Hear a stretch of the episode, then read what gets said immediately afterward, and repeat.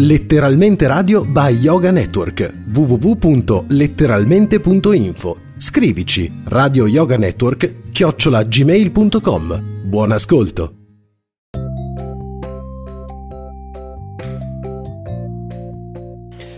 Prima puntata delle ricette lampo al microonde qui su RKC Yoga Network, benvenuti.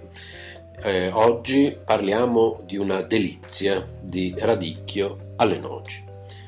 Allora, gli ingredienti sono due cespi di radicchio rosso, 200 g di groviera, 80 di gherigli di noci, grana padano grattugiato, quanto basta, 40 g di olio extravergine d'oliva, sale.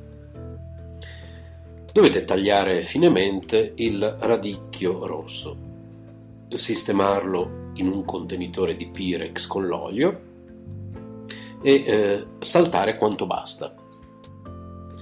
Coprire con un coperchio di Pirex, far cuocere per 3 minuti a 650 watt, mescolare l'insalata e quindi tagliare a pezzettini il groviera. Aggiungere il formaggio all'insalata e unire le noci. Poi bisogna fare andare il forno per un altro minuto a 650 watt dopo aver cosparso di grana padano. Servire ben caldo. Vi ripeto gli ingredienti per questa delizia di radicchio alle noci, due cespi di radicchio rosso, 2 g di groviera, 80 di gherigli di noci, grana padano grattugiato quanto basta, 40 g di olio extravergine d'oliva, sale. Bene, Renzo vi ringrazia per l'ascolto, ci sentiamo alla prossima puntata di queste ricette lampo al microonde. Eh, vi ricordo che potete sempre scriverci yoga network chiocciola gmail.com Buon proseguimento con l'ascolto dei nostri programmi.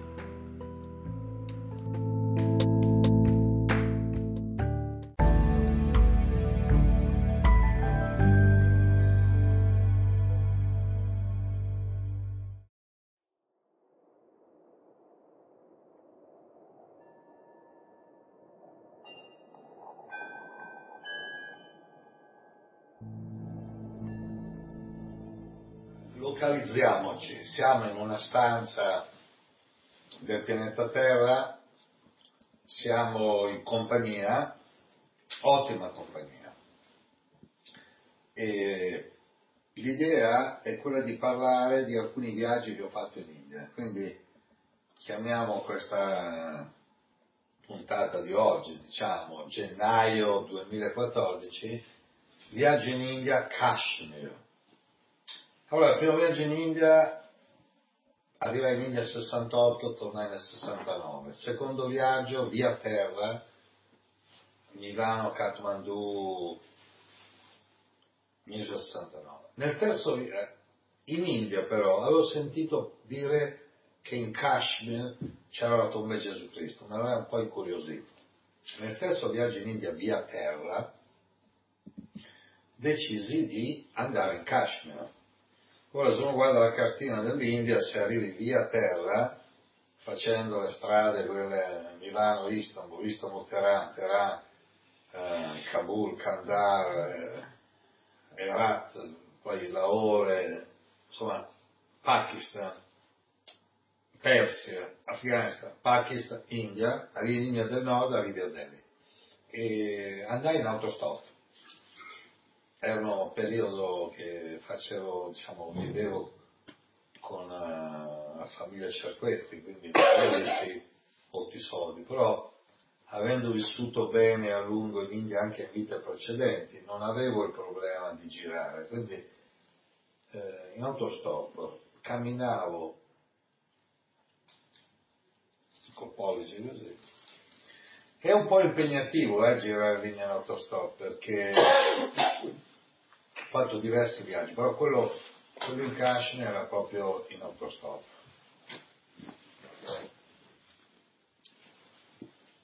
Un camion, poi un 1100, che la Fiat aveva venduto vecchie stampi della 1100, quindi 1100 di un col turbante. Alla fine arrivai a Srinagar. Arrivai a Srinagar.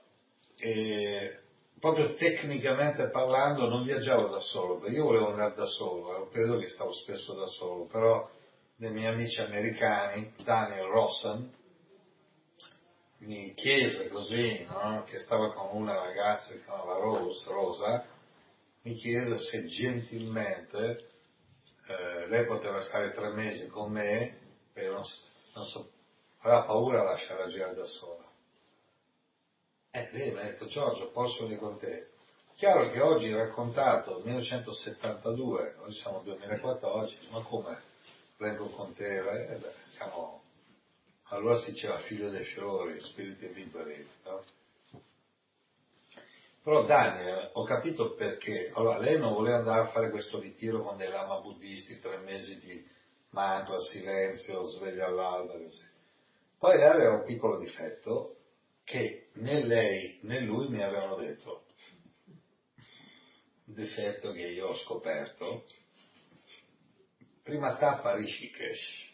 Andiamo a Rishikesh. Lei era una yogini perfetta, un corpo perfetto sul seno quello del cuore, era fatta fare una rosa, perché si chiamava rosa, rose, rose. Il difetto era che gli piaceva stare nuda.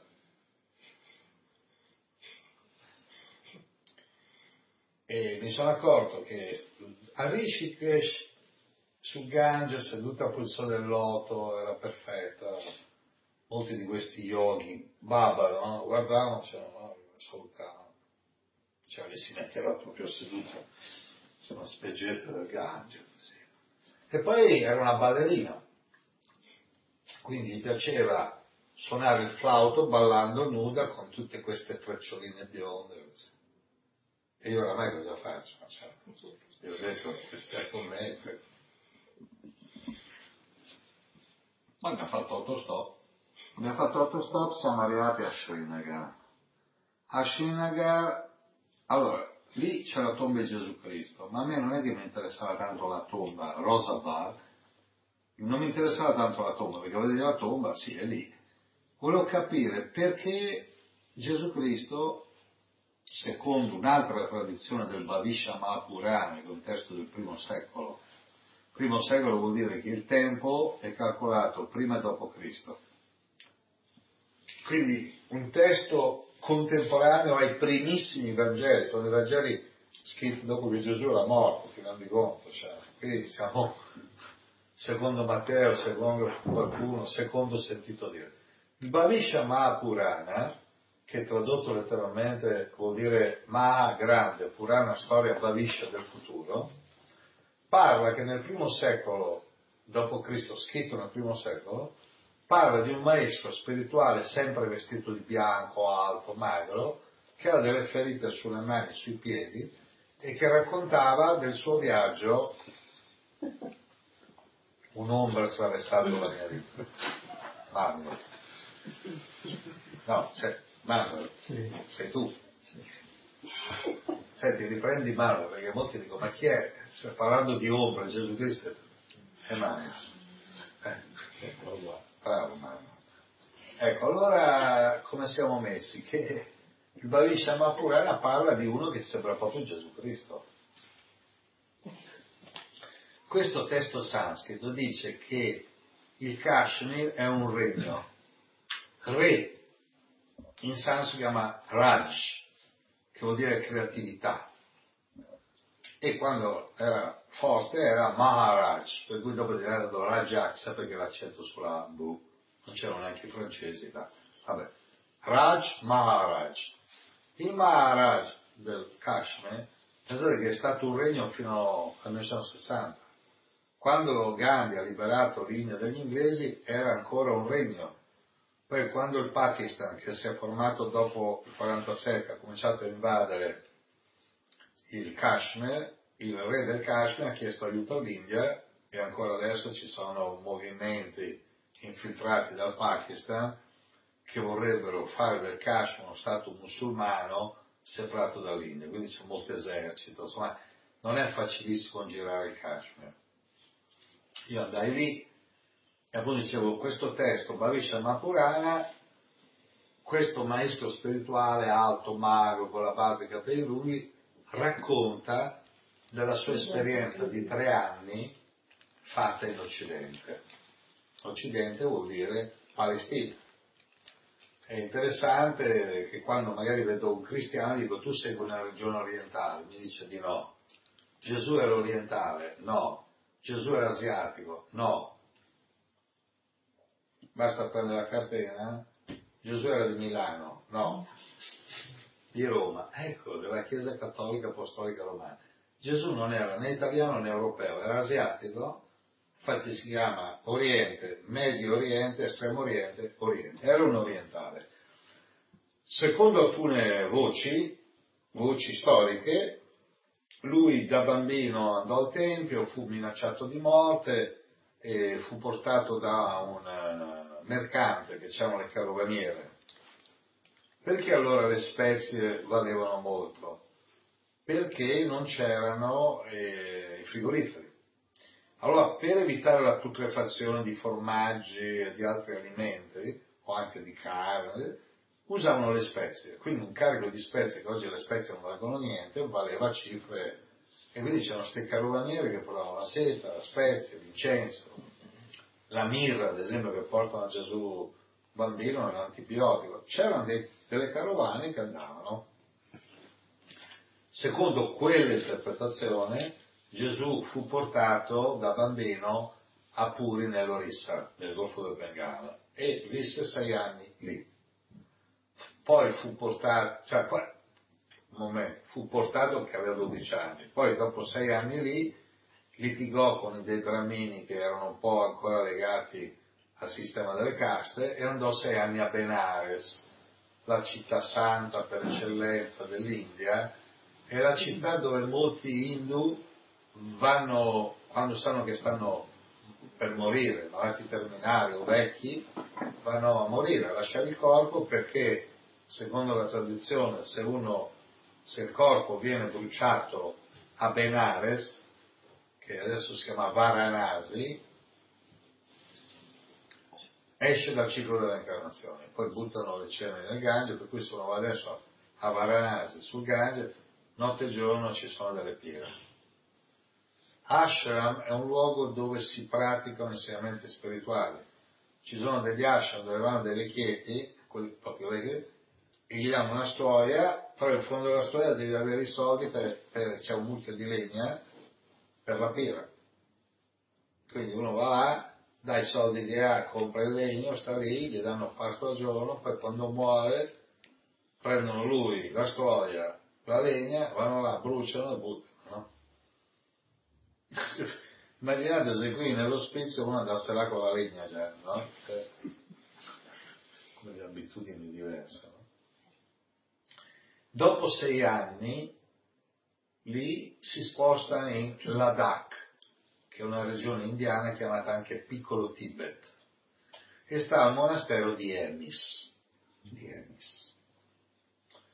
Allora, io nel 72 avevo queste informazioni e ero già stato a Benares ma volevo andare nel Kashmir, perché poi dopo la resurrezione, cioè Gesù non muore di fatto, morte apparente, lui va, se ne va. Tant'è che eh, Paolo, quello che poi è stato chiamato San Paolo, lo segue, cioè per farlo fuori, era un nemico, lo segue sulla via di Damasco, perché Damasco è da dove partivano le carovaniere per tornare è un po' come uno prende il treno, no? Cioè ti, aggrega, ti aggregavi a una carovaniera e andavi. Lui voleva uccidere Gesù, perché gli hanno detto che era risorto. E l'ha ucciso in un altro modo, dicono, cambiando i testi, scrivendo lettere ai Corinzi, ai Romani, si è aggiustato lui. ha scritto nelle lettere che la donna deve sempre essere, sentirsi inferiore all'uomo, lettere, ai romani, corinzi. Gli schiavi devono rispettare il padrone, c'è. Mentre Gesù diceva ama il prossimo tuo, solo che queste lettere di uno che non ha mai visto Gesù, che era partito con l'idea di farlo fuori, però ci dà un'indicazione, Damasco, Siria, non più Palestina, era già spostato. Secondo quest'altra tradizione di cui parlo, va, Gesù va in Kashmir, che secondo alcune traduzioni vuol dire terra promessa. Terra promessa. Allora come siamo messi qua? È vero o non è vero? E lì tutti ne parlano. Io mi sono 72, vedo lì e tutti diciamo qui è vissuto, è arrivato anche Mosè qua. Infatti non si capisce dove è morto Mosè. Poi se uno va a vedere i due triangoli, la base larga e la punta verso l'alto è l'energia maschile. La base larga, la punta, il fuoco, che parte largo e si assottiglia. L'acqua parte là, siccome l'acqua cade, parte larga e si assottiglia, quindi il triangolo in giù, triangolo in giù, chakra del cuore. Anche ultimamente ho letto che alcuni studiosi, rabbini, hanno detto ma da questo simbolo, che poi è diventato il simbolo degli ebrei, Israele da dove viene? Capisci da dove vieni? Cosa vuol dire? È chakra del cuore. Ogni chakra ha una rappresentazione grafica, quello era chakra del cuore, chiamato il sigillo eh, stella di Davide o sigillo di Salomone. In Kashmir dicono che Salomone è stato lì. Il tempio famoso distrutto era di Salomone. Il tempio di Salomone aveva una caratteristica, due colonne e un pentagono. Mi spiegava Boval, Robert Boval, quello che ha scritto i libri in cui dice che le piramidi sono state costruite da eh, umani, ma soprattutto da alieni, che spiega che le tre piramidi rappresentano il, eh, le tre stelle della costellazione di Orione e la Sfinge è che quando la Sfinge, il leone, la costellazione del leone si vede all'orizzonte alla data di costruzione delle piramidi, che quindi sono 12.000 minimo, nel primo passaggio, cioè l'ultimo passaggio 12.500 anni fa.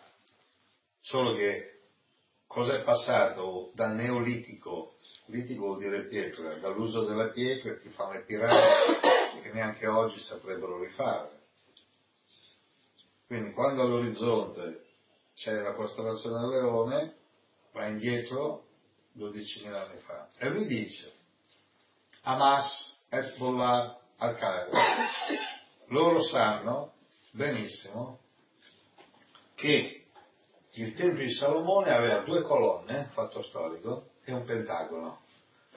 Quando tu dall'aereo arrivi, arrivavi a New York, che cosa vedevi? Due torri gemelle e nello sfondo un pentagono, che è il capo del comando militare americano, che è il più grande comando militare al momento del pianeta Terra. Quindi l'idea era buttare giù le torri, buttare giù il pentagono, hanno buttato solo le torri, poi ognuno può essere interpretato come vuole, però è interessante vedere chi ha ricreato il pentagono e le torri a chi si rifaceva. Perché pare che tutti i templari non siano stati sterminati e siano andati poi a fondare gli Stati Uniti. E la prova è che nel dollaro c'è una piramide con un occhio che sarebbe il terzo. Allora per dire che l'occhio è il terzo, l'occhio che vede, non è Dio il terzo, basta scriverci tre oppure fare tre angoli. Uno capisce, ma stai qua. Ed è in cima alla piramide, cioè la piramide sarebbe il corpo, no? Il corpo così è piramide, quindi se io mi metto proprio nella posizione del loto, faccio una piramide e qua c'è un occhio, no? Il dollaro, guarda, Tutte queste cose nella cultura esoterica in India sanno tutti, cioè tutti, magari non il lattaio, non il tassista, però a un certo livello di, di studio lo sanno.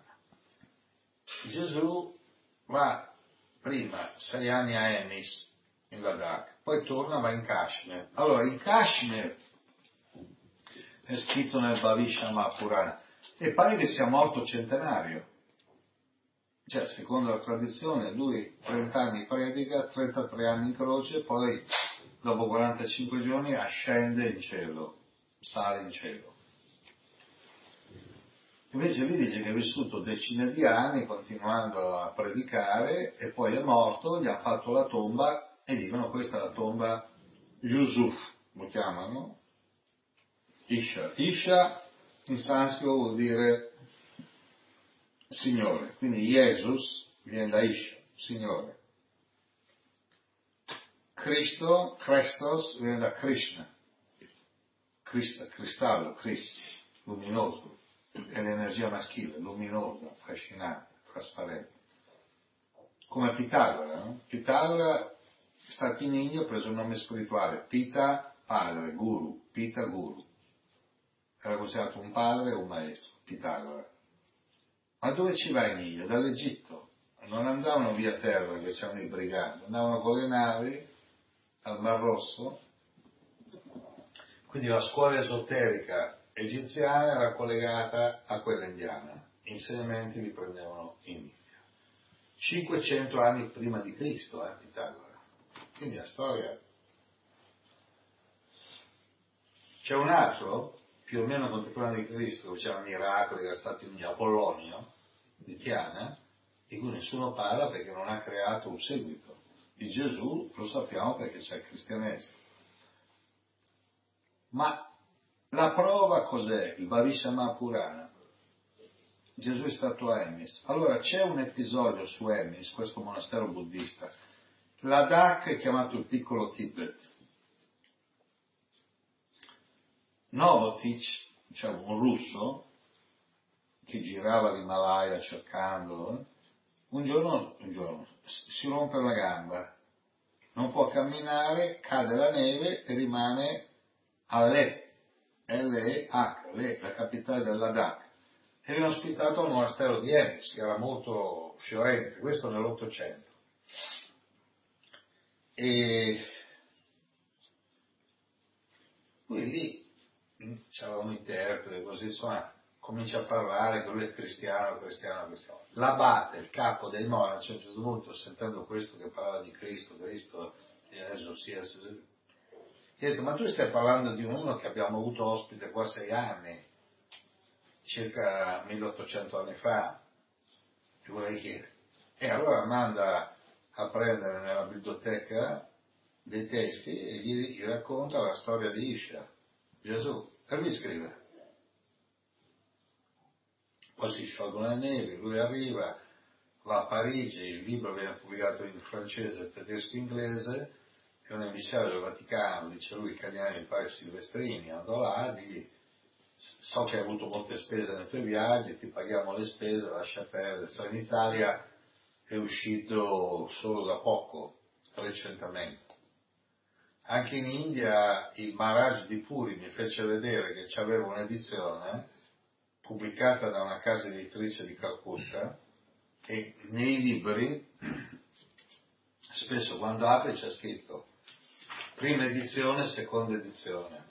E lì c'era scritto, questa casa editrice ha scritto prima edizione 1890 seconda edizione 1990, 100 anni. Cioè tra la prima e la seconda edizione 100 anni. Perché l'avevano messo a tacere. No? Io volevo andare a Hermes, però, però, oh, però siccome avevo molti amici, un mio amico americano che parlavano di queste cose, mi ha detto guarda vado a Hermes, vado a Hermes, sto là due o tre mesi. E quando io dico India, sto là due o tre mesi, un anno, erano altri tempi, oggi c'è gente che 15 giorni non fa tempo a arrivare in India che già compra i regali che deve ripostare in Italia, molti fanno uno shopping tour più che un viaggio spirituale. Eh? E vado lì, sto due o tre mesi, vediamo se riesco a capire come siamo messi. Lui va là, diventa amico del, dell'abate, del capo, e mi racconta questa storia. Che Voitila riceve il Dalai Lama in Vaticano. L'abate dice al mio amico, e gli dice, noi vi accogliamo in Occidente, voi dovete semplicemente smettere di dire che Gesù è stato da voi. Allora l'abate, siccome il mio amico gli era molto simpatico, gli ha detto, ufficialmente non è stato qui. Storicamente sì, cioè, storicamente sì, ufficialmente no, lui ha capito, ha detto allora cosa vado a fare, cioè, è chiaro, no? Invece in Kashmir lo dicono, lo dicono. Anzi, in Kashmir è la terra promessa di cui parla Mosè, Abramo. Allora che cosa so? Se uno legge il Bhagavata Purana, c'è una copia di là del Bhagavata Purana? Ma non posso c'è. Se leggi il Bhagavata Purana, Purana vuol dire storia, a un certo punto Krishna dice state attenti che Dvarka, la città dove vive lui, dove erano palazzi favolosi, astronavi, perché Krishna era blu e quelli che erano con lui erano blu, umani, forma umana blu, avvisa, c'è scritto nel Bhagavata Purana che ho fatto uscire in italiano, che sarebbe stato sommerso dalle acque. E poi coincideva con l'inizio di Kali Yuga, 5.000 anni fa, l'era della discordia e dell'ipocrisia. Ci sono quattro yuga, epoche. C'è la prima epoca, cioè a seconda di come le prendi, cioè la prima, chiamata l'era nera, o, sai che uno basta che chiede, eh, sì, chiedete, chiedete e arriva. Allora, uno legge questo libro qui, parla di quattro yuga, che nella, quella che erroneamente chiamata mitologia greca si chiama dell'oro, argento e ferro, quindi età negativo del ferro. Però va a onda, quindi dopo un'era, quando il ciclo è di 4 scende, si risale, poi discende. Molti pensano che invece finisce l'era negativa e inizia l'età dell'oro. No, va in salita e in discesa, a onda. Al momento, 2014, siamo a cavallo, infatti Babaji dice a Yukteswar di scrivere questo testo, La scienza sacra, dove spiega che siamo tra Kali Yuga e Dvapara Yuga. L'era, la prima è chiamata la prima era o Kali Yuga, discordia e ipocrisia, il fratello ammazza il fratello, per cui anche nella tradizione Caino ammazza Abele, no? Romolo e Remo, fratello, eh, guerra e fratrici, guerra, guerra, no? discordia, ipocrisia, guerra. Dvapara Yuga era tecnologica, quindi era tecnologica, comunicazione a distanza, attraverso la tecnologia. Poi c'è Treta, che sarebbe la terza, poi Krita da quattro, sì. Dva vuol dire due, l'italiano viene dal sanscrito, l'italiano viene dal latino, latino dal greco, il greco dal sanscrito. La quarta, Krita, è chiamata anche Satya, l'era della verità. Cosa succede?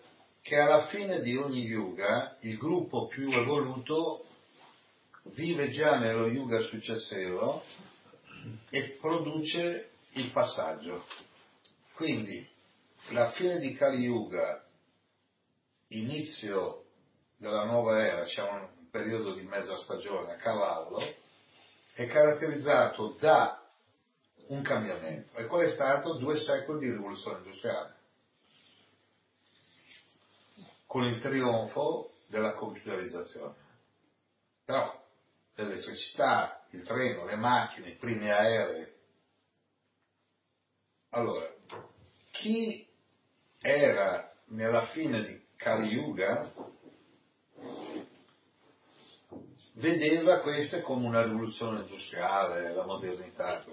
Poi adesso che stiamo entrando nel Dvapara, c'è chi sta vivendo Dvapara Yuga già con l'attitudine di Treta Yuga.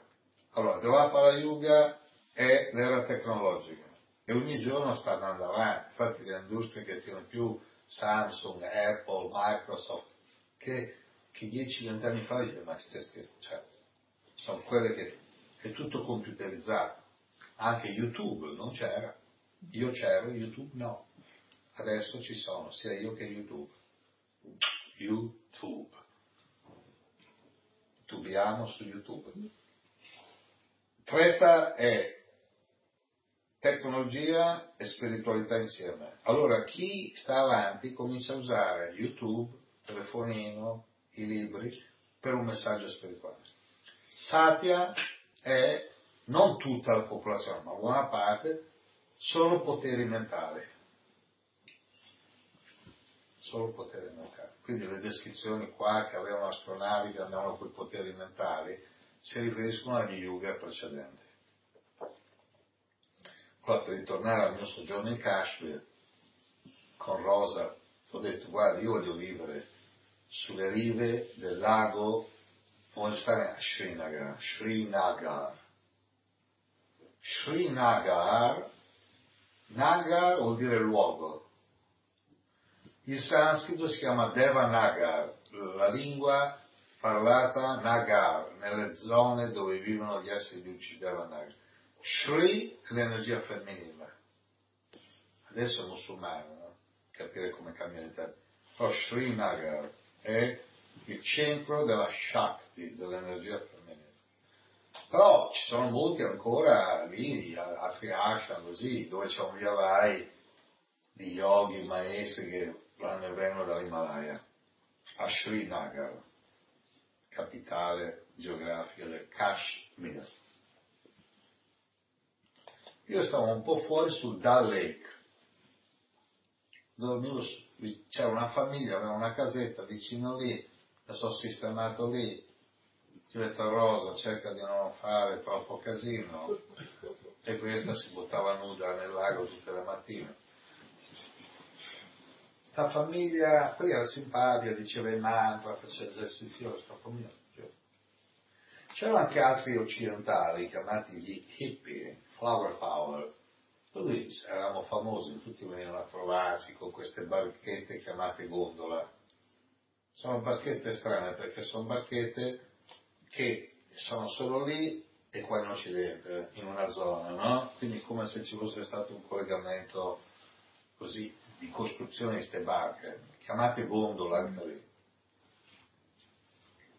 Poi c'era un houseboat al centro del lago, dove andare questa barchetta, c'era uno che faceva il tè, aveva ancorato questa enorme houseboat a due piani, andava lì, faceva il tè, lasciava i vestiti, buttava, cioè costruire bagno, nudi, nonostante che fossero zone musulmane, tolleranza 100%. 100%. Ma io avevo un po' il peso di lei, poi dopo si è calmata, si è un po' tranquillizzata la Rosa, perché io una volta andai a Srinagar in un ristorante così trovai due di lotta continua, cioè due italiani che venivano da Torino, che hanno del servizio di notte continua, scuola la polizia cercava e ha detto voi sparite sei mesi, avevano quattro soldi e cominciano ad andare a Istanbul. Insomma, alla fine sono arrivati, questi arrivati fino alle Kashmir, non so neanche dove erano. Allora gli devo. E mi ricordo che ho detto, ma vieni a trovare, ti faccio vedere dove abito io, quella è la vera India, lì dove fa la pace, l'amore, la fratellanza, no? Servizio d'ordine, scontri con la polizia, molotov, voi dovete stare calmi ragazzi, no? No, belli grossi, no? Ecco, lì è stata una delle due volte in India che ho rischiato la vita, no? Una volta ho rischiato la vita lì a causa di Rosa, un'altra volta al confine col Pakistan. Vabbè, visto che racconto il due vita, sono ancora vivo. A un certo punto è il tramonto, usciamo da Srinagar, c'erano questi viottoli, per andare verso il lago, nel tramonto, così quando non è ancora buio, forse si sei, i, i, i cashmere non sono molto grossi, c'è un viottolo così, a 200 anni vediamo sei in piedi. Uno dei due di Torino, di Rotterdam, fa, cosa vogliono per sei? Ma ragazzi, siamo in India. Peace, love, meditation. Cosa vogliono? Ci aspettano per salutarci. Però il caso non esiste dentro questo qua sente, sai come Doberman, questo sente il pericolo, però ci avviciniamo. È stata una delle poche volte, poi io dopo ho conosciuto Soffre, Adriano, il fondatore, che avevo detto, che poi è diventato vegetariano, quello che poi poveraccio è stato accusato aveva ammazzato il calabrese. Io ti ho incontrato due di lotta continua a scena. La storia con me è che ci avviciniamo, uno di questi che voleva fare un po' il bulletto, così mi fa, io avevo una sciarpetta, perché sai, di stasera, tramonto, tirarietta, una sciarpettina così, no? E lui fa, così mi dice, dove la ragazza? Ecco, io ricordo che ho detto, lui mi fa, dove la ragazza? E poi io non ricordo niente. Ricordo solo che mentre parlavo con questo, un altro dietro dove aver preso la sciarpa, quello a stringere, perché io la scena successiva che io ricordo, con piacere, era di essere sdraiato a terra e vedere la realtà dal basso verso l'alto e vedevo che questi due di lotta continua hanno fatto un massacro. Cioè, hanno fatti fuori tutti e sei. Mi sono alzato e ho parlato come Krishna. E ho detto, eh?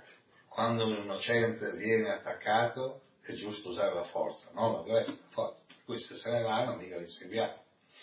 Non si sono più visti questi. Io però avevo perso i sensi momentaneamente. Poi quando li ho ripresi, questi, ho visto che li stavano un po' addestrando, cioè stavano spazzolando, cioè gli davano botte e poi sono scappati via di corsa. Io gli ho detto, guarda, io avevo l'idea per voi notte continua di cambiare nome festa continua, cioè siamo a visto. Tanto ho detto, è rosa. Rosa. Rosa, rosa. Quando facevo la prima media, c'era il latino, c'era rosa, rosa, rosaro, no? Detto adesso questi qua arrivano di notte e ti portano via, quindi adesso io mi devo abituare a dormire con una mano sulla tua pancia io devo dormire, io bisogna dormire tutte le notti. Ti abituare, no? C'è il papà, no, tu, insomma c'è la pancia dura, il ginocchio. Tu quando ti vuoi alzare a fare la pipì, mi devi svegliare, fare la pipì, poi torni così, perché se no, se io ne accorgo, io programmo, io dormo, programmo, che se manca mi sveglio subito. 1972 si chiama programmazione mentale. Nel 1992 ho avuto un'esperienza del coma. Coma. Boom! Atlanta, Georgia, era il giorno del mio compleanno, sai quei giorni come cosa facciamo oggi? Coma, in coma. L'ho di pranzo, nel ristorante di Atlanta trovate tutto nel libro, oggi parlo dei libri, books, books, trovate tutto qua, incontro con la cara luce, il grande viaggio e ritorno da di là.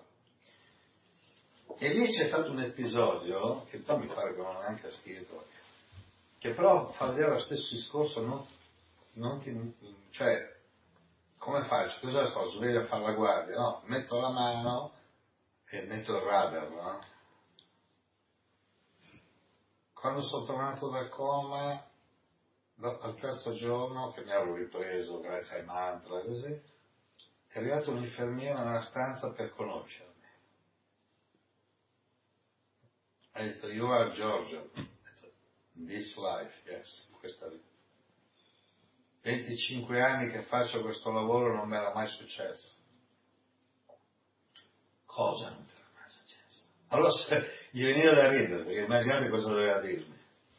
Fa, mi viene da ridere, ma sei uno simpatico, io ti volevo guardare in faccia, ho detto se questo torna dal coma lo voglio guardare in faccia. E è successo. Tu eri in coma. Allora, quando sei in coma ti mettono qui due cannette per farti respirare. Mm? Però siccome uno fa anche la pipì, la pipì, sai da dove esce? Sì. Nel caso tuo sai dove esce. Nel caso nostro, mio, anche di loro, no? lei era quella che arrivava, prendeva che, quello che alcuni chiamano organo sessuale maschile, altri membri, il popolino cazzo, lo chiama cazzo. Popolino? Prende sto cazzo, cioè sto cazzo mio, e fa permettere la cannetta. Io non so cosa è successo, ma evidentemente, sai, se questa mette le cannette a quelli in coma perché ero nel reparto cerebrolesico e portavano quelli in coma all'ospedale Piedmont di Atlanta, eh, io ma tanto per risoltire, no? Pieghi, schiacci un po', c'era una specie di fessura, tra metti la cannetta, dice che ti, ti fa senso, ok? No, non è, penso che può dar fastidio. Ah, lo pensi tu che può dar fastidio? Eh, Può dar fastidio. può dar fastidio. Allora mi serve, la, Manuela, mi serve il tuo braccio. Ma quello lì, avvicinati. Allora immaginiamo che sia lei, io sono in coma, lei fa per prendere, io dal coma, e lei per quei 5 anni mai visto, in coma faccio così. Lei fa per, fa per divincolare. Non ci riesce. L'ho avuto in tre, in tre, per togliere dito a dito in tre.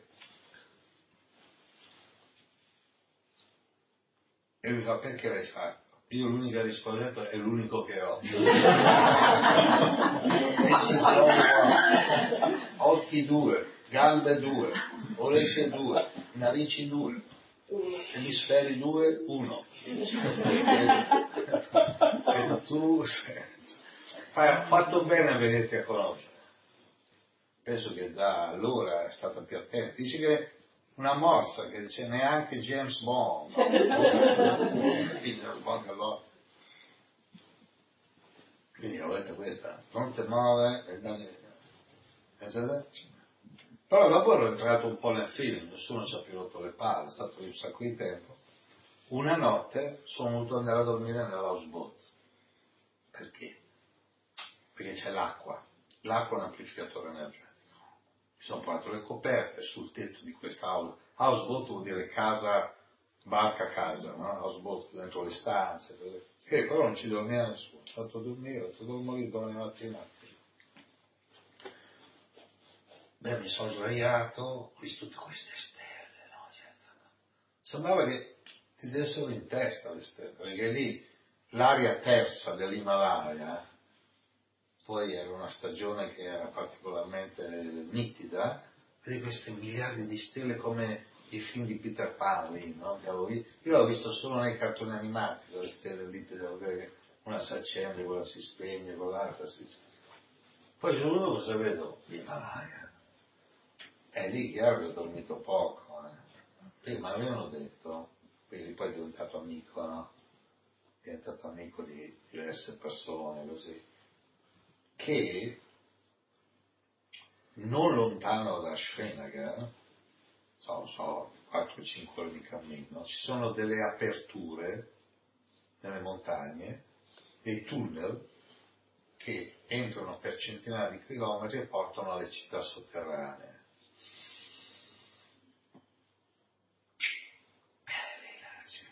Solo che quello che dicevano è che tutti quelli che sono andati lì non è mai tornato nessuno. Cioè dice, ah, se vuoi ti porto a vedere l'ingresso, vabbè l'ingresso dice, cioè, è come che dice, ti invito in albergo e ti fa vedere solo l'ingresso, ti porto al ristorante, quella è la porta, si può entrare, eh no, non è mai uscito nessuno, eh, dopo un po' dici. Però avevo proprio l'idea, là sotto, là, c'è Shambhala. Nella... Io ho ricordi di Shambhala dalle vite precedenti, c'ho ancora, eh. Sono entrato una volta in un tempio, in un tempio, dove c'è una stanza, dove tu, sono tanti specchi messi in un modo, tanti specchietti, con una candela al centro della stanza la illumini a giorno. Io ricordi che là sotto ci sono cristalli, sempre c'è un ricordo di, di, di, un posto tipo così con un cristallo talmente grande che se tu ti mettevi appoggiato con la fronte lì, guarisci da tutto, no? Ci appoggi la testa, ti metti a meditare, guarisci. Luci verdine, no? Cioè, però luci, no? Create da cosa?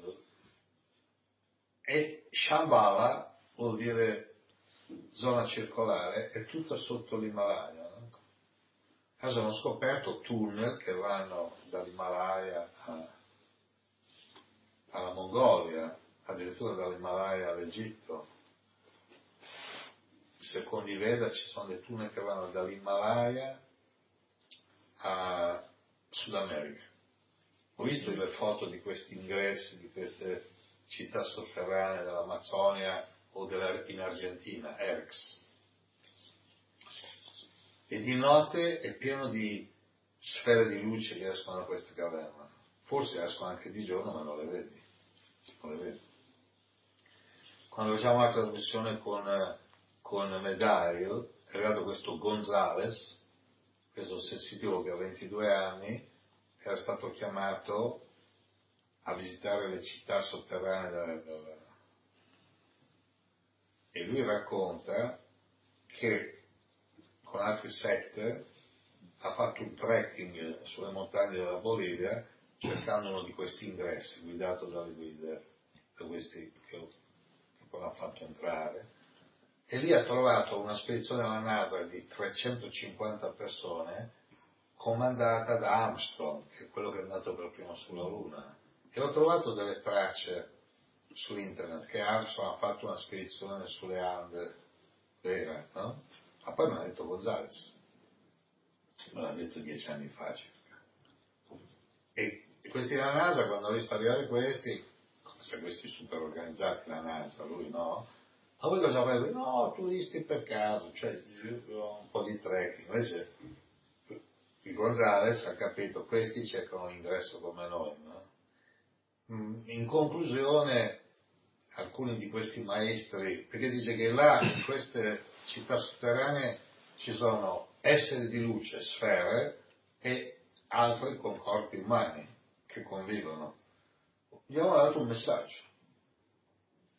Poi hanno invitato anche ad andare al Monte Shasta, che è a nord della California, dove sono stato anche lì, e lì la tradizione esoterica dice che gli abitanti di Lemuria, di Lemuria, il continente, cioè praticamente sono della Terra, tutta l'Oceania era un continente che è sprofondato perché ancora oggi il Giappone, si chiama l'anello di fuoco, Ring of Fire, il Giappone, la Nuova Zelanda e poi il Sud America fino ad arrivare alla California, tutta zona sismica. E pare che lì ci fosse un continente che è sprofondato. Allora dicono che c'era un continente nell'Atlantico, ma no, perché se tu ritagli, ritagli l'Africa e il Sud America combaciano e quindi come ci sta? Cioè, siccome i continenti sono alla deriva, ma allora Atlantide, sì ma Atlantide ne parlava, dice circondato dall'acqua, non è nel Mediterraneo, l'unica acqua che c'è è al di là delle colonne di Ercole, quindi è in Atlantico, ma lì mica l'ha detto, ha parlato di una civiltà super evoluta di 9.000 anni prima. Krishna qua dice, guardate che eh, Dvarka sprofonda. Ecco, ha scritto un libro, va a scoprire che davanti a un paese che adesso si chiama Dvarka, nel Gujarat, che sembra la zona eh, dell'India che va verso l'Occidente, quindi nel, Golfo Arabico, di qua si vede, linea un triangolo, di qua si vede la, La Thailandia, la zona orientale Tamil di qua vedi l'Arabia Saudita e il Mar Rosso. Lì è sprofondata Dvarka. Ma prima di sprofondare, prima di sprofondare, c'è, c'è stata una grande lite, chiamata una guerra civile, tra i discendenti delle tribù, dei clan, dei gruppi del popolo di Krishna, che erano il popolo di Krishna, gli Yadu. Allora, interpretazione libera di Giorgio Cerquetti.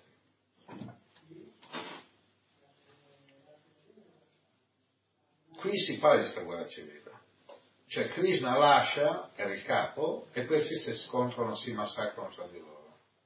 E lui dice, mettetevi in salvo perché qua sprofonda tutto. Un gruppo, ci sono vari gruppi, no, dieci, dieci tribù vanno in Kashmir. Dieci. E due vanno verso l'Occidente. Perché erano guidati da spiriti guida di Asura, demoni. demoni. All'inizio, prima che si scannassero tra di loro, erano tutti in collegamento con i Deva e con spiriti guida positivi. Esempio, Abramo, la parola Abramo, da dove viene? Da Abraman. A vuol dire non, colui che non conosce il Brahman. Abrahman, colui che non conosce il Brahman. Ma il Brahman cos'è? Brahman vuol dire coscienza eterna e consapevole. Quindi il mantra di ogni individuo è Aham, io, Brahman, coscienza eterna e consapevole, Asmi sono, io sono coscienza eterna. Chi è che va a dire a Abramo di fare un sacrificio umano al figlio, un asura, un demone. Perché cosa fanno i demoni? Mangia la carne, ammazza, uccidi, così abbassano il livello di coscienza, con il livello di coscienza basso non capisci più chi sei, dove sei, cioè non capisci più che sei coscienza eterna e consapevole, ti identifichi col corpo, ti spaventa, ti piglia un colpo e sei facilmente lavorato. Invece un Deva, angelos, angelos in greco, messaggero, Deva gli fa, non sacrificare tuo figlio, fallo lui. Eh? Anch'io quando ho fatto la prima comunione mi ha mandato un, un, un quadretto, qui sono io, una via, da qua che parla il diavolo e qua l'angelo, mi fischiano le orecchie, no? cioè, c'è proprio la figura, il diavoletto che dice, cioè, no? le due c'è uno che ti dice vai là, eh, in fondo sta vieta tutta tortuosa. Però Abramo, poi Mosè, che non si capisce di chi sia figlio, che proprio si mette a guidare dicendo che Dio gli ha parlato, che ha un potere superiore gli ha parlato, si mette a guidare gli schiavi, gli ebrei così, ma il punto è che poi Mosè vuol dire figlio, no? Perché non l'hanno trovato, lui era un po' invidioso perché lui non poteva diventare imperatore, eh, imperatore faraone perché non era di discendenza dinastica, era solo adottivo, figlio adottivo. Quindi ce l'aveva un po' col faraone, allora gli comincia a dire che lui era in contatto con un potere superiore al faraone, però in realtà tutti i segreti che aveva imparato alla corte del faraone, tipo l'uso dell'elettricità, l'arca della Santa Alleanza, mm, spostare gli oggetti, cioè l'uso del, della luce. Toccavi l'arca della Santa Alleanza eri fulminato da, dalla gloria di Dio. No? Tutte queste cose qua, ma loro parlano di una terra promessa, loro.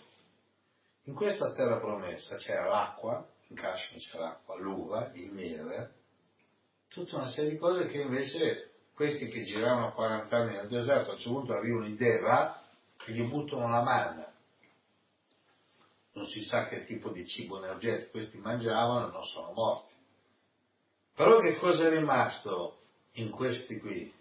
l'idea di essere il popolo eletto, il popolo di Krishna, Krishna. Uno. Poi rimane l'idea del sangue blu, chi è nobile blu, ma nessuno era blu. Però Krishna e gli Yadu. Poi chi è di Giuda da dove viene? Boh. Giuda viene da Yadu. Yadu Giuda. Le dodici tribù di Giuda. Ma quelle che stanno in Kashmir, siccome c'è un ufficio in Israele che studia tutte queste cose, hanno scoperto anche in Etiopia, vedi dell'Etiopia, sorridi che ti riprende l'Etiopia, hanno scoperto geneticamente una ramificazione di ebrei scuri, che poi alcuni l'hanno portati là e l'hanno trattati male perché sono scuri. Hanno studiato che ci sono, per dire le due parole, in Kashmir, molti che hanno un DNA che combacia con quello degli ebrei. Hanno chiesto, volete venire? No. E c'è anche l'ufficio per riportare nella terra santa tutti gli ebrei. Facilitazione. Qui sono rimasti là. Quindi la terra promessa è là. Allora là che cosa ho trovato? Come Gesù Cristo, qui c'è stato Mosè, c'è stato Salomone. Certo che se ci fosse una prova in più, non guasta. La prova in più c'è, San Tommaso. La prova in più è San Tommaso. Perché? Quando Gesù non muore, e mica ha bruciato il cadavere, mica l'ha tagliato a pezzi. Per essere sicuri che Montezuma non risorgesse, l'hanno tagliato a pezzi e l'hanno buttato, poi cercavano i pezzi per rimetterlo insieme. Montezuma. Gesù è semplicemente stato pochissime ore sulla croce, sembra quasi organizzato da Giuseppe d'Arimatea, che era sia membro del Sinesio che amico dei Romani, che discepolo segreto di Gesù. Fa qualche ora, poi è sceso, gli hanno dato, non so, qualcosa, gli dice il fiere, non so, qualcosa di anestetico, perché sai, stava un po' crocefisso, però siccome sabato nessuno deve stare crocefisso, quelli morivano dissanguati, ci venivano 3, 4, 5 giorni, questo è stato dalle sore 4 pomeriggio alla notte, già giù, già questi arrivavano con l'aloe, gli unguenti, e chi vedono? Due vestiti di bianco, casca, ma che con un messaggio, chiamati angeli, perché angelos, due messaggeri, non lui già andato via, ma chi è che girava con le tuniche bianche? Gli Esseni, che erano un gruppo che viveva lì, che erano vegetariani, avevano collegamento con Ligna, parlavano di un'incarnazione, addirittura che ha scritto libri, Gesù era un Esseno.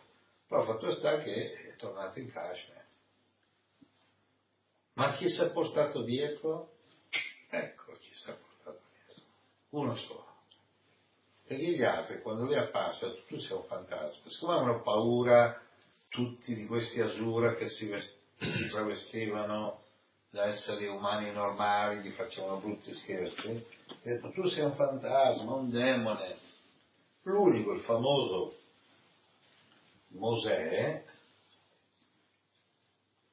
che va a toccare le ferite, no? Mosè. Tommaso. No, Tommaso, Tommaso. C'è che anche Mosè gli avrebbe fatto bene. Chissà dov'è sto Mosè a quest'ora. Ci avrebbe fatto bene incontrare Gesù Cristo. Tommaso tocca e dice no, è lui.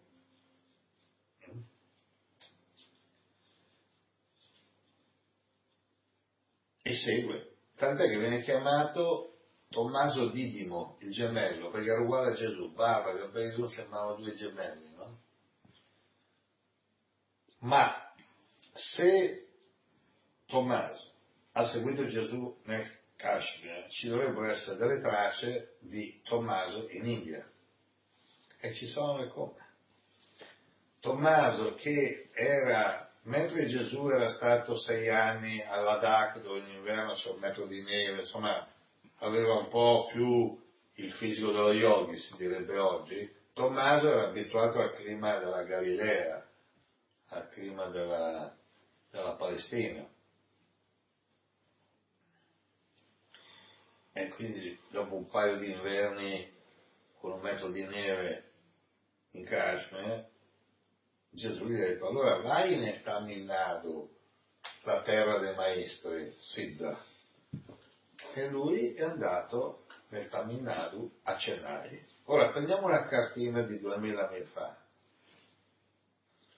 La Chiesa Cattolica accetta che è stato Tommaso, San Tommaso, è morto, sepolto, vissuto a Chennai, ex Madras, Golfo del Bengala, stato del Tamil Nadu. Accetta. Ma andate a la catena come si fa con i mezzi di allora ad andare dalla Galilea, dalla Palestina, andare giù. E chi ce l'ha mandato? Cioè, no?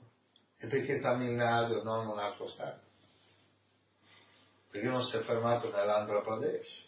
Perché proprio il Tamil Nadu, la terra del Siddha, di Babaji, di Agastya personaggi che risalevano a migliaia di anni fa, maestri spirituali che appaiono nel Mahabharata, nel Ramayana, nel, nel, nel Bhagavata Purana.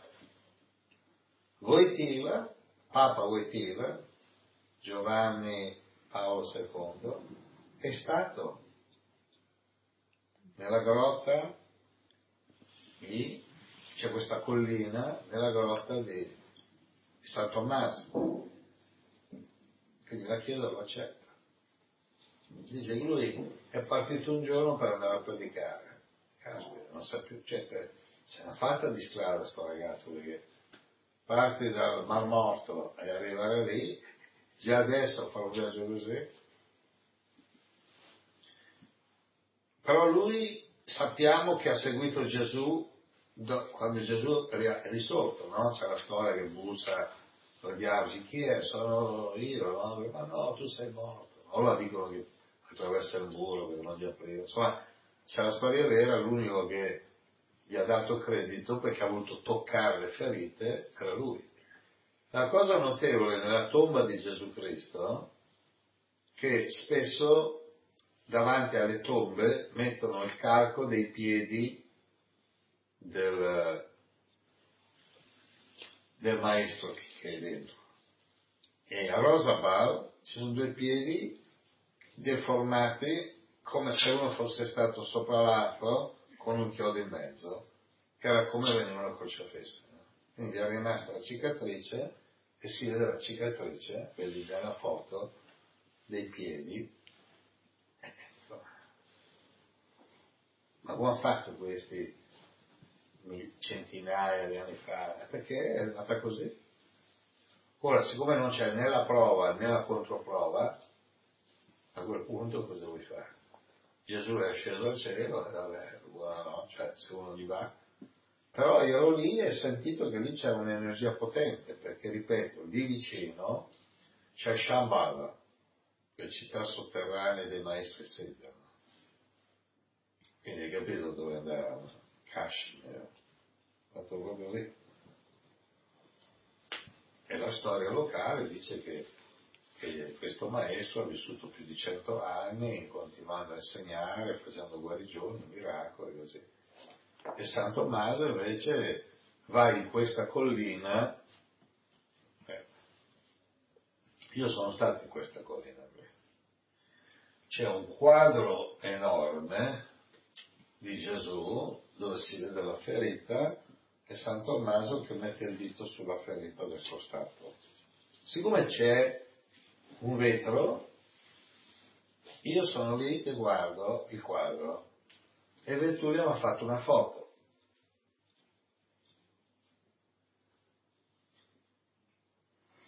Allora lo dico, ma sarà vero. Allora io ho un computer portatile due mesi fa, ripensando a quello, detto, ma, sai, io sono certo, credo, però mantengo sempre per non fare il fanatico, ah ma tu sì. Ho aperto il computer, io non ho nessuna foto. Adesso c'è quella, si è messa da sola, io non so come si fa. Se tu apri il mio computer si vede Giorgio, San Tommaso, Gesù Cristo, sto col fumetto, e allora, no, allora no, aperto. Io quando ho fatto il libro su qui, no? Ho scritto questa copertina mi era apparsa un computer. Stavo scrivendo il libro, mi è cascato il computer, quando l'ho aperto, quando l'ho riaperto, che si era incastrato, vedo questa immagine con tutte sfumature di colore. Allora ho detto al mio amico se grafico se ne rifaceva la, la- la copertina come volevo io. Tant'è che so che qui a un certo punto, ho scritto un po' di tempo fa, ma me lo ricordo, ho scritto anche la copertina, no? Leggi, Leggo tutto. c'è paura? No. In Autobiografia di uno yogi, Paramahansa Yogananda parla dell'incontro tra lui e Ba- Baba- Babaji. Babaji. Fino ad ora non avevo raccontato a nessuno la storia del mio incontro con Babaji, serbandola come la più sacra delle mie esperienze umane. L'avevo celata nel mio cuore. Ma ho pensato che i lettori di questa autobiografia saranno più portati a credere alla realtà del solitario Babaji e al suo interessamento per le cose del mondo, Qui è Yogananda che scrive, è una citazione, vai avanti. apprendendo che l'ho visto io stesso con i miei occhi fisici. Ho aiutato un artista a tracciare un ritratto somigliante del grande Yogi Cristo dell'India moderna. Quella là, quell'immagine là. Il disegno si trova in questo libro. E anche lì si trova. Questo ritratto, fedele all'originale, è pubblica- è pubblicato a pagina 160 del libro di Yogananda.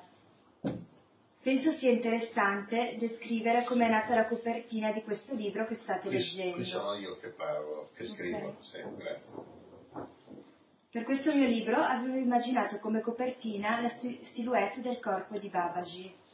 Mi trovavo a Tavernelle Val di Pesa, lì abita Giulia Amici, una donna a me molto cara, per molti anni è stata mia moglie. Era passato il tramonto ed avevo appena chiuso il computer. Il libro era quasi finito e, tenendo in mano il computer portatile che normalmente uso per scrivere, ho assistito a un fenomeno che mi ha fatto capire, ancora una volta, il collegamento energetico sottile tra me e i Siddha Yogi dell'Himalaya. Improvvisamente il computer mi scivola via. Io cerco di afferrarlo ma non ci riesco. Misteriosamente mi sfugge via di mano. Cade a picco e urta violentemente il pavimento. È caduto così, il computer è, co- è così, è caduto così. Ci ha preso proprio lo spigolo, no? E ha rimbalzato, quindi... Porca. Faccio fatica a riaprirlo. Sì, non riuscivo più ad aprirlo? Perché ha preso... Pam! Boh. La caduta lo ha gravemente danneggiato. Pensai che il libro fosse andato completamente perso. Non l'avevo salvato in un dischetto, per cui avrei dovuto riscriverlo da capo. Mi ritrovai solo, assorto e silenzioso. Perché? Perché mi succede un tale incidente? Sto scrivendo una storia vera che potrebbe aiutare molti a capire meglio il significato della vita. Rimasi in attesa di una risposta superiore. Era un vecchio computer in bianco e nero. Dopo averlo faticosamente riaperto, iniziò a lampeggiare bande di colori. Era in bianco e nero, eh? Era. I colori mi appaiono magicamente e lampeggiano su fasce cromatiche simili a quelle che io avevo precedentemente visualizzato per la copertina. Mhm. Fa vedere la copertina alta. Oh. Avevo pensato alla sagoma stilizzata di Babaji, circondata dalle emanazioni luminose dell'aura vitale. Non apparve la sua sagoma, ma nitide e precise le bande cromatiche mi guardavano dal computer. Il messaggio era chiarissimo. Io ci sono, anche tu ci sei. Continua. Pensai, ho perso un computer, ma una visualizzazione immaginata è diventata assolutamente reale. Miracolosamente riesco a recuperare anche l'interno del computer. Il testo del libro è salvo. Racconto la storia al caro amico grafico Luca Di Piazza. Ecco com'è nata la copertina di questo libro. Lo straordinario messaggio di Babaji è chiaro e preciso. Gli antichi maestri sono ancora vivi.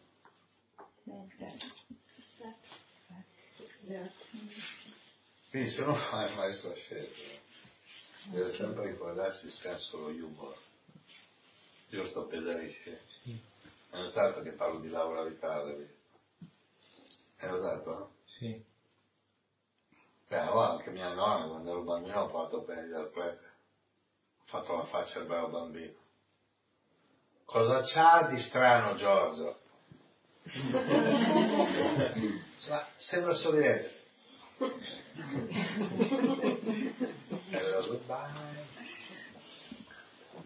Ma non sembra strano.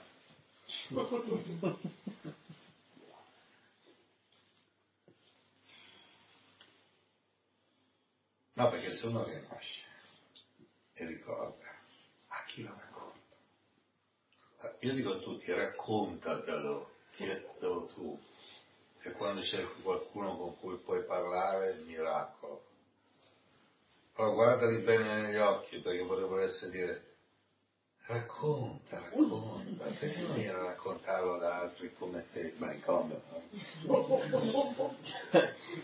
Quindi ogni tanto, ogni dieci cose giuste, come dire una stupidata per disorientare il nemico.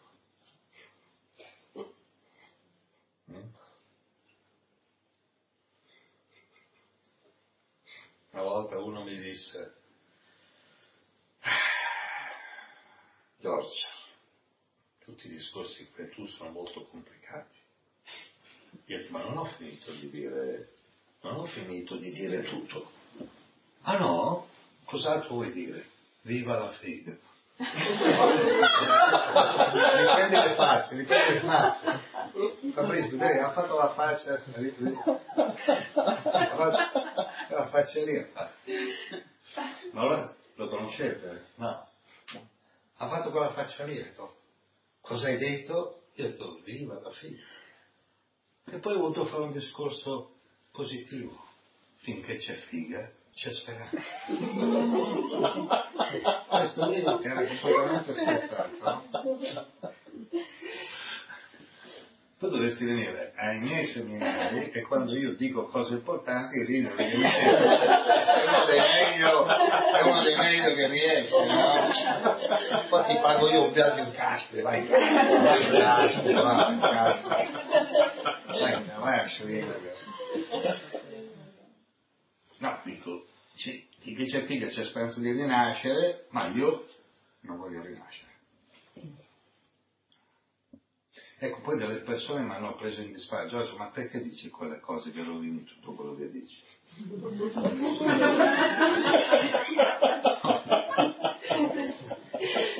hai, fatto, hai detto delle cose belle. Perché hai detto quella cosa lì? Io poi faccio finta di non capire quale cosa lì. Quella cosa da cui tutti siamo usciti in incognito? quella cosa da cui tutti sono usciti e qualcuno fa finta di non essere ancora uscito di lì, quella cosa che potremmo chiamare origine, origine no? quella cosa che molti santi hanno chiamato la porta dell'inferno, ah, casomai la porta della reincarnazione, non dell'inferno. Ecco, quindi Cari maestri ascesi, se vi state guardando ogni dieci cose giuste, ditene una stupida. L'undicesima vi salva la vita perché dà la possibilità a chi vuole trovare il difetto di dire che sono undici cose stupide.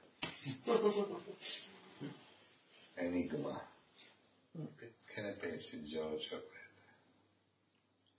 Grande anima. Grande anima. E anche grande personalità grande futuro.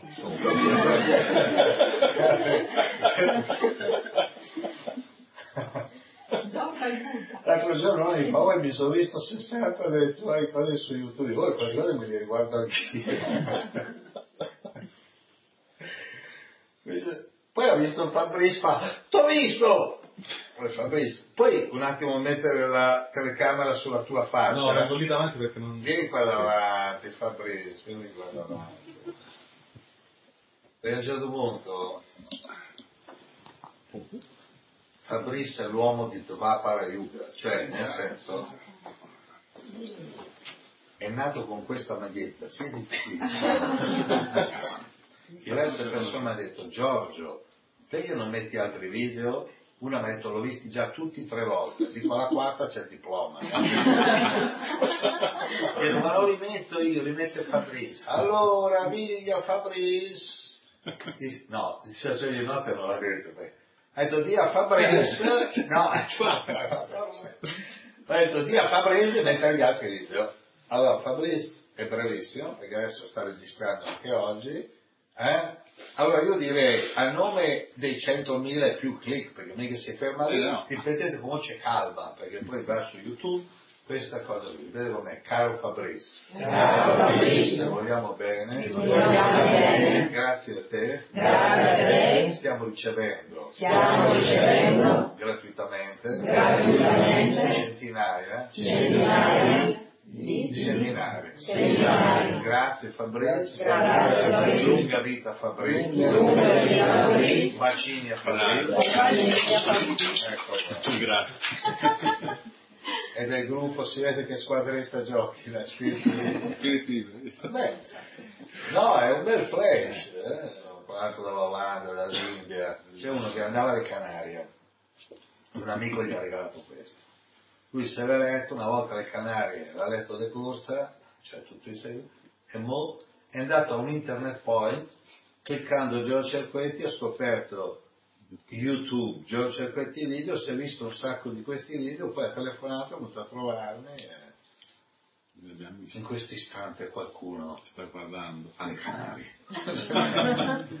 no, eh, per YouTube ha in teoria un miliardo di persone che hanno accesso a YouTube. Mm. Noi modestamente con i nostri 100.000 click adesso. Sì, ma dico, sembra una stupidità, oh 100.000 che hanno cliccato, eh? 100.000 sono tanti. Dai. Tu immagina un po' come si fa a fare una, quante conferenze per arrivare a 100.000 persone. Quindi eh, siamo riconoscenti. eh? C'è un solo sistema per far sì che questo progetto vada avanti, che lui mangi tutti i giorni. Il ragazzo è magro, no? è maciato.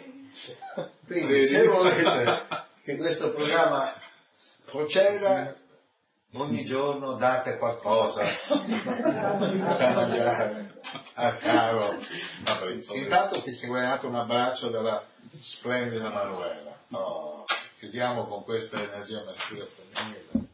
Hare Krishna. Kashmir. Kashmir.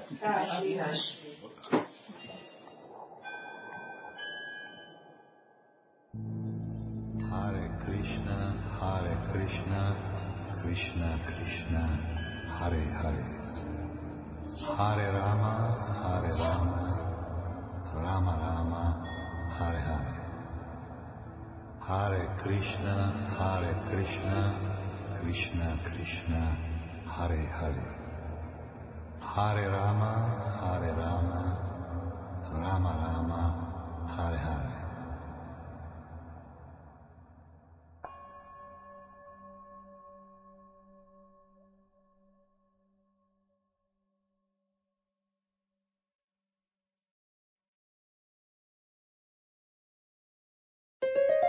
State ascoltando Letteralmente Radio by Yoga Network. www.letteralmente.info Nostro indirizzo di posta elettronica radio yoga network chiocciola gmail.com